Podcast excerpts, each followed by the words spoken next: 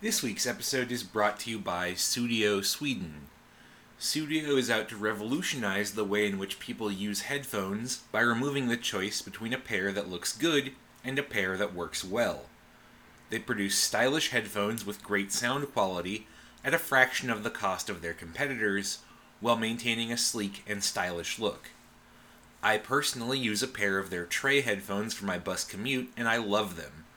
Whether it's catching up on my own podcasts on the way to work or using them at the gym to burn off a little steam after class, they're fantastic. Plus, they come with a nifty little leather bag to protect them. Sudio is offering listeners of the show 15% off their order with the coupon code History of Japan, that's one word, History of Japan. So head on over to sudiosweden.com, that's S U D I O S W E D E N dot com, and check them out today.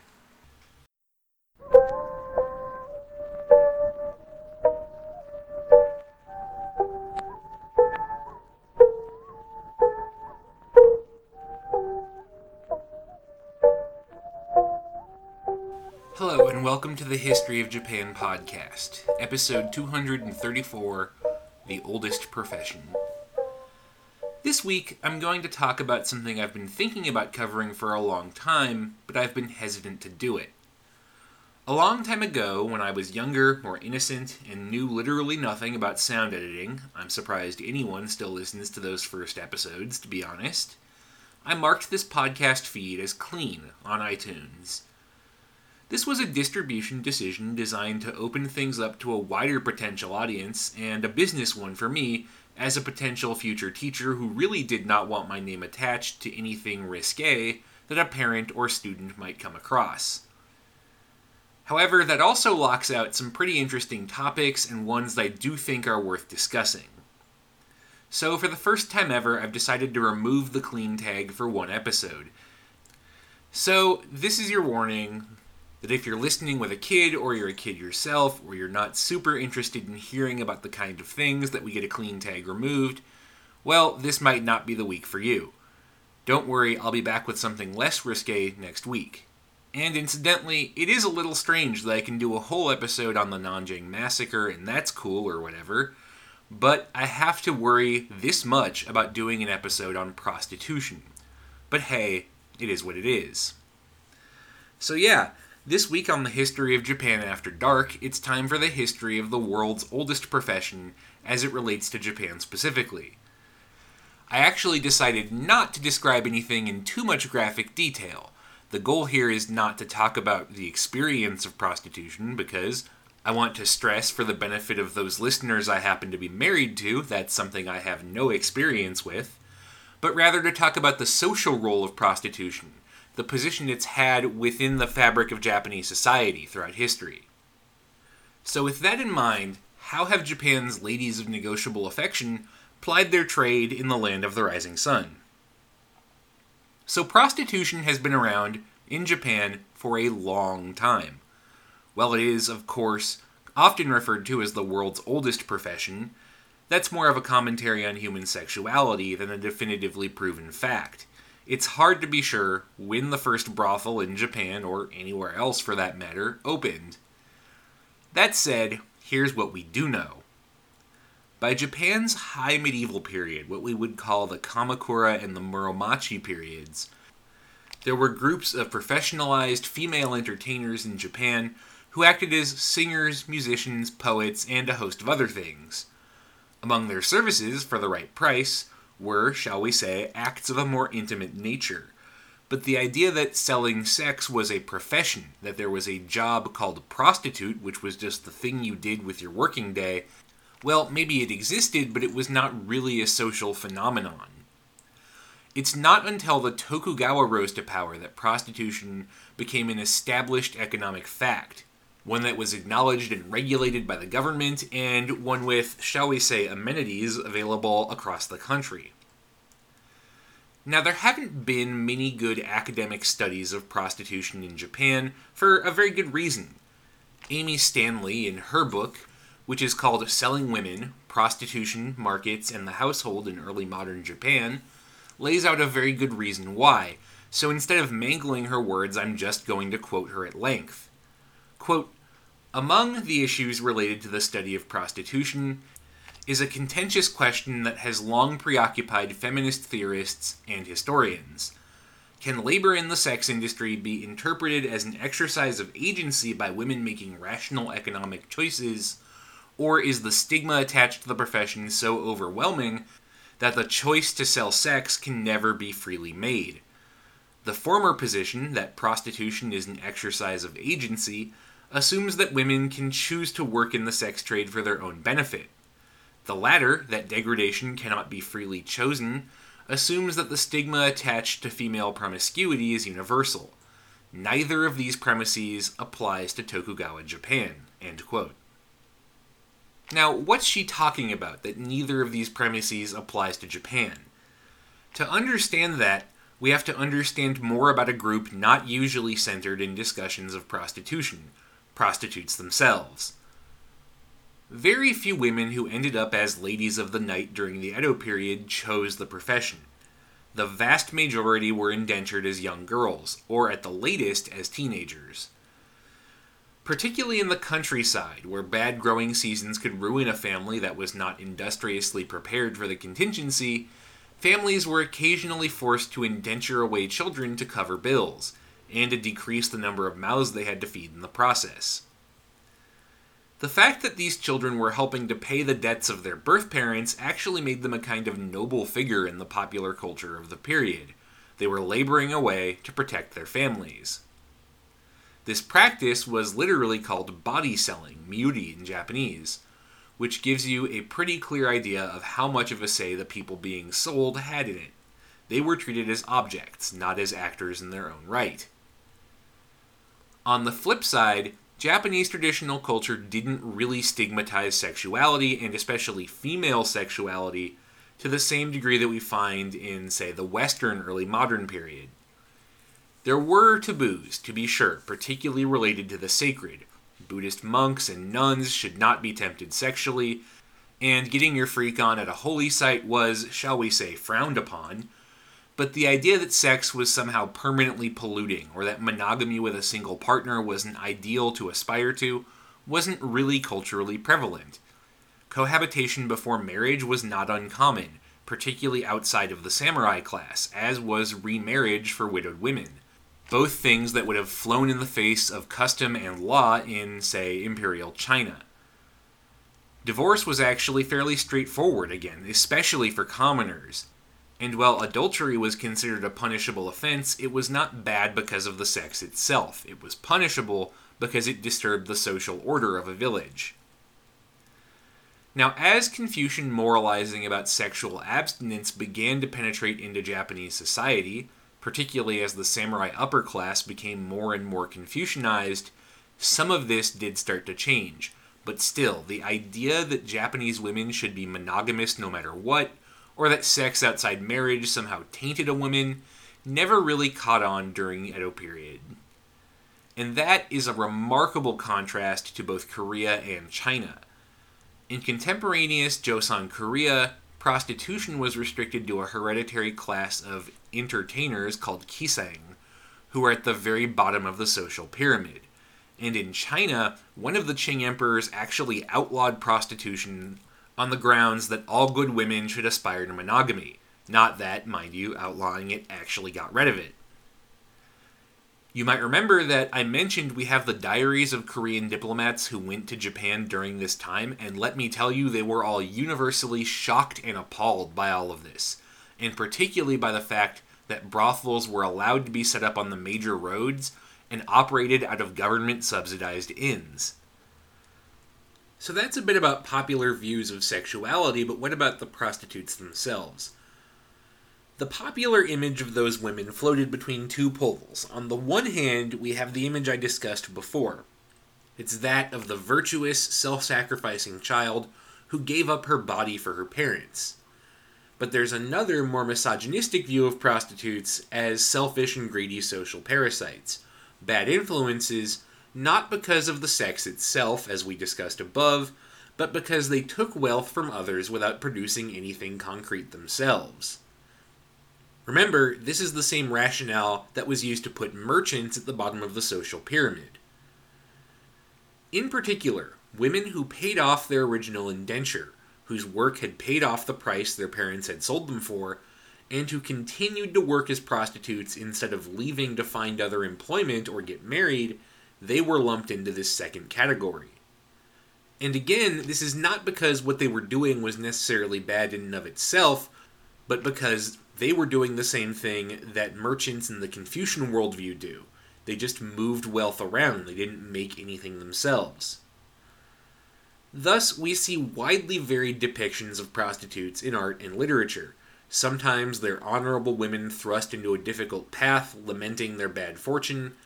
Sometimes they're close to what we'd call sex symbols, glamorous icons of women, some of the very few in the age not bound to men in any formal or long term way, and thus free to simply be themselves. Still, other times we get those shrill, money grubbing harpies. During the Edo period, popular culture fluttered between these views, though at the tail end of Tokugawa rule, when the economy, especially for samurai, really started to falter, the negative view became more and more prevalent. The reality was, of course, substantially more nuanced. Prostitution was, first and foremost, a legal activity regulated by the Tokugawa government. Licensed prostitute quarters existed in major cities.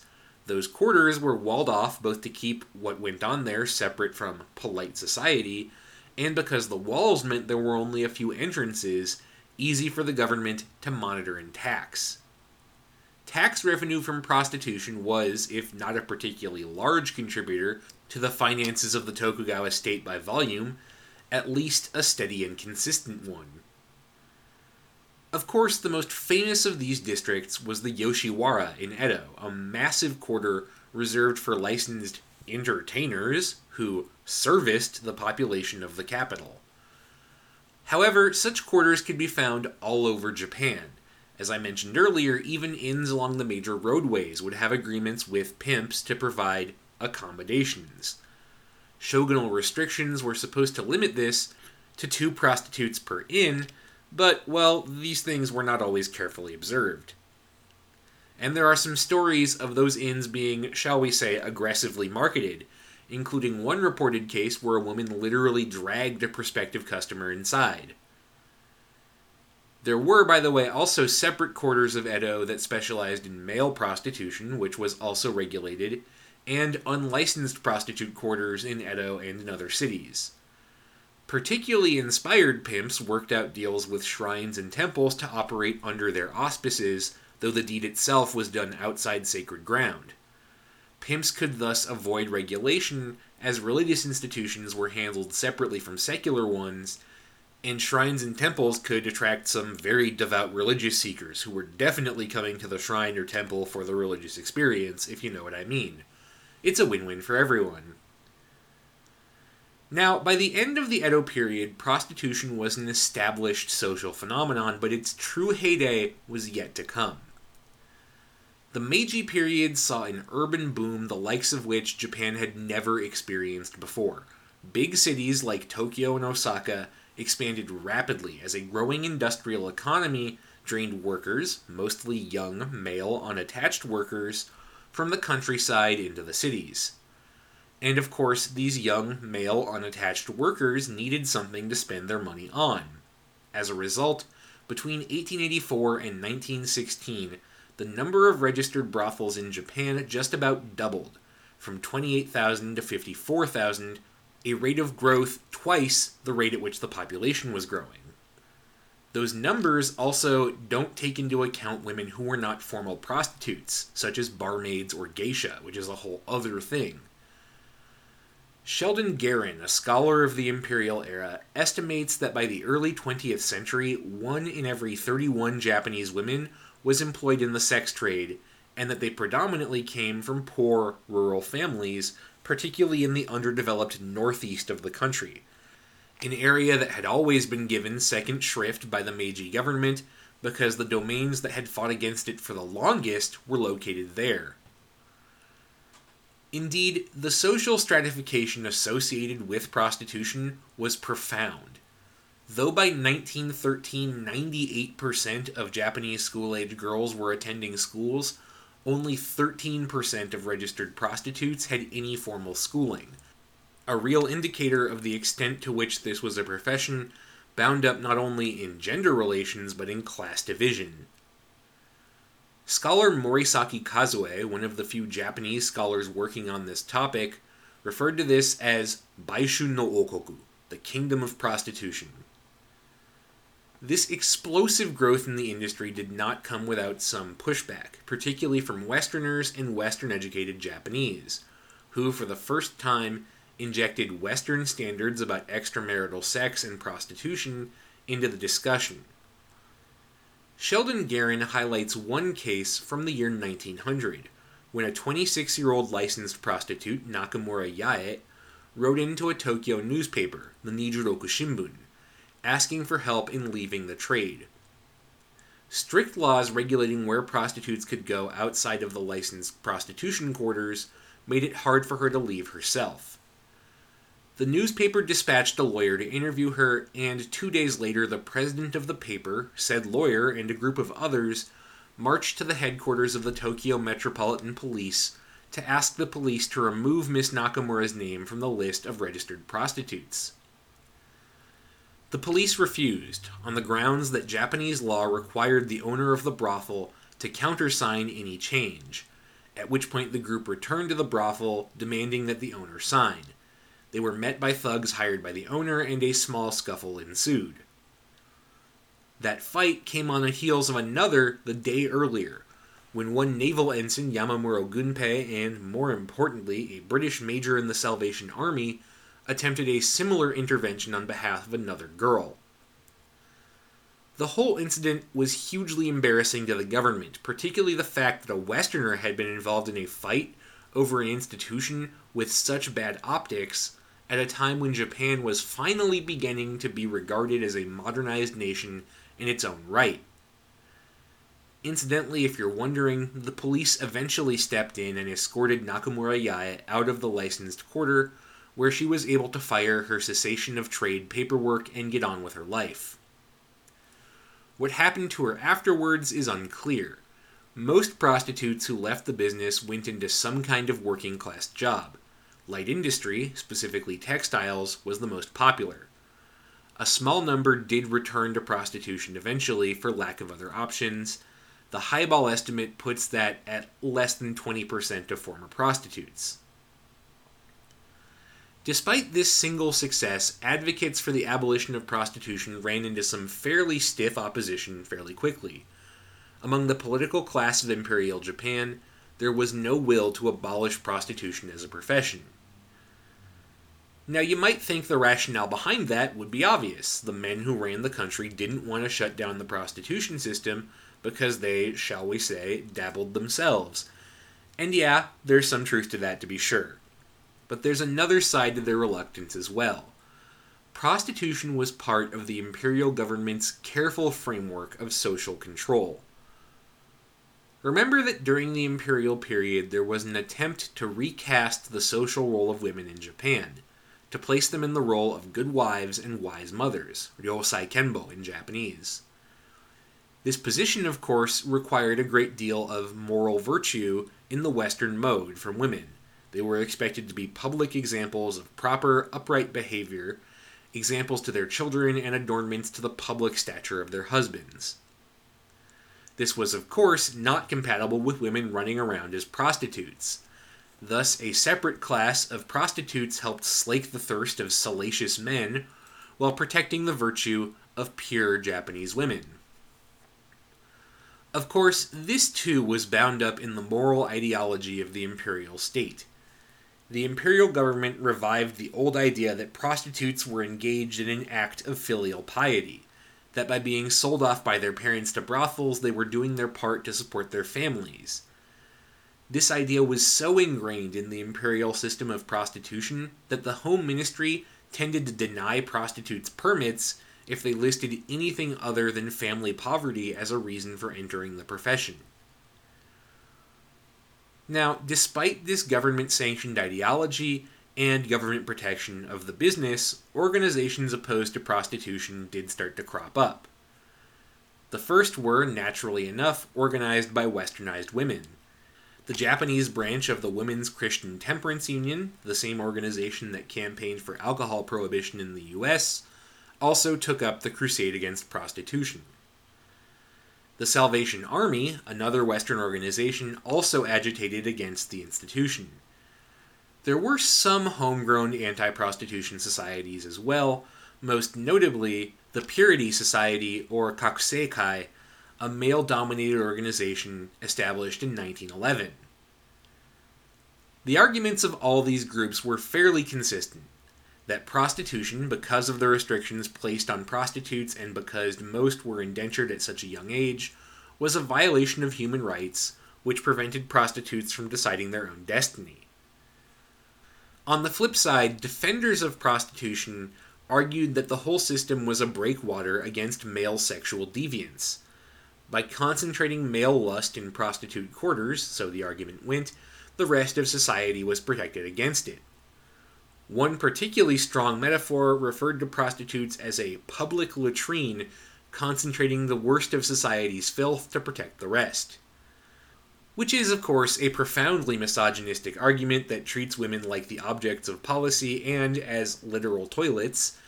I'd say it's also a pretty toxic one for men, too, because it suggests that men are incapable of being grown ups and controlling themselves. Ultimately, the abolitionist side was not successful, or at least not on its own. For a while, things did trend in their direction.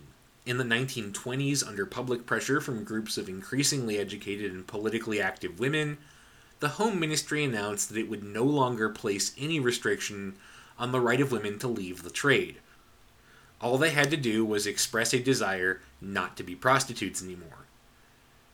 In 1932, a League of Nations report, one of the last ones Japan was a party to, condemned Japan's prostitution system for enabling child trafficking which resulted in a government announcement that the system was under review. Ultimately, in 1934, the Home Ministry announced its intention to abolish prostitution in the near future. But of course, that phrase is pretty ambiguous, and as it turned out, the government had bigger fish to fry in the near future, like the whole endless 15 year war thing. It was not until after the Second World War that abolition of prostitution came back on the menu but even then, the process was not immediate. Indeed, the shuttering of wartime institutions and the economic malaise of the late 1940s put a lot of women out of traditional work, and you can imagine what industry they ended up turning to to sustain themselves. And remember, the Japanese government even sponsored prostitution for American GIs to keep them away from honest Japanese women via the Recreation and Amusement Association, whose recruitment posters emphasized free room, board, and clothes as well as a decent wage, a hard offer to beat. Ultimately, though, pressure from ever stronger women's groups, now bolstered by the American decision to force through women's suffrage, as well as religious pressure groups and Japanese that simply felt prostitution reflected badly on the country, resulted in the passage of an anti prostitution law in 1956. The law banned any type of sexual act performed in exchange for money and took two years to come into effect. In 1958, the licensed quarters, like the Yoshiwara that had existed since the time of Tokugawa Ieyasu, were abolished.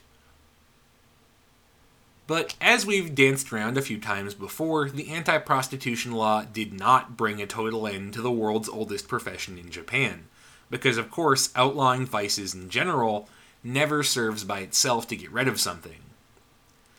Today, while prostitution itself is illegal, there are plenty of ways to skirt that system. In particular, you have the phenomenon of the hostess club, where women are paid to drink with men, to flirt with them, to entertain them, and if they just so happen to sleep with a customer and just so happen to receive a large cash tip in exchange, well, that's not prostitution. That's just friendliness and appreciation shown for said friendliness. There's also the phenomenon of the soapland, essentially a full body rubdown delivered by a female worker. And you can imagine how that grooming service can very easily slip across the line into full on prostitution. This is pretty much the loophole used to get around the anti prostitution law in semi legal settings. That proving the intent behind a gift of currency is really hard, and the law as written requires the clear intent that something be done as an act of prostitution. Also, not to get too graphic, but the anti prostitution law as written only covers vaginal intercourse, not the host of other exciting things that are out there. And if you don't know what I'm talking about, Wikipedia has a great series of entries on human sexuality. Go have fun. All of those things are 100% legal to sell. In addition to these semi legal prostitution systems, there are also, of course, fully illegal prostitution systems outside the law altogether managed by the Yakuza. And for a long time, as long as the Yakuza kept things orderly and out of the public eye, the cops were happy to look the other way.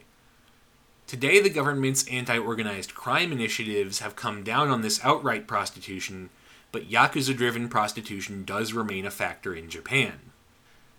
Indeed, despite being illegal, the sex trade still has such a grip in Japan that Tokyo still has a red light district. It's called Kabukicho.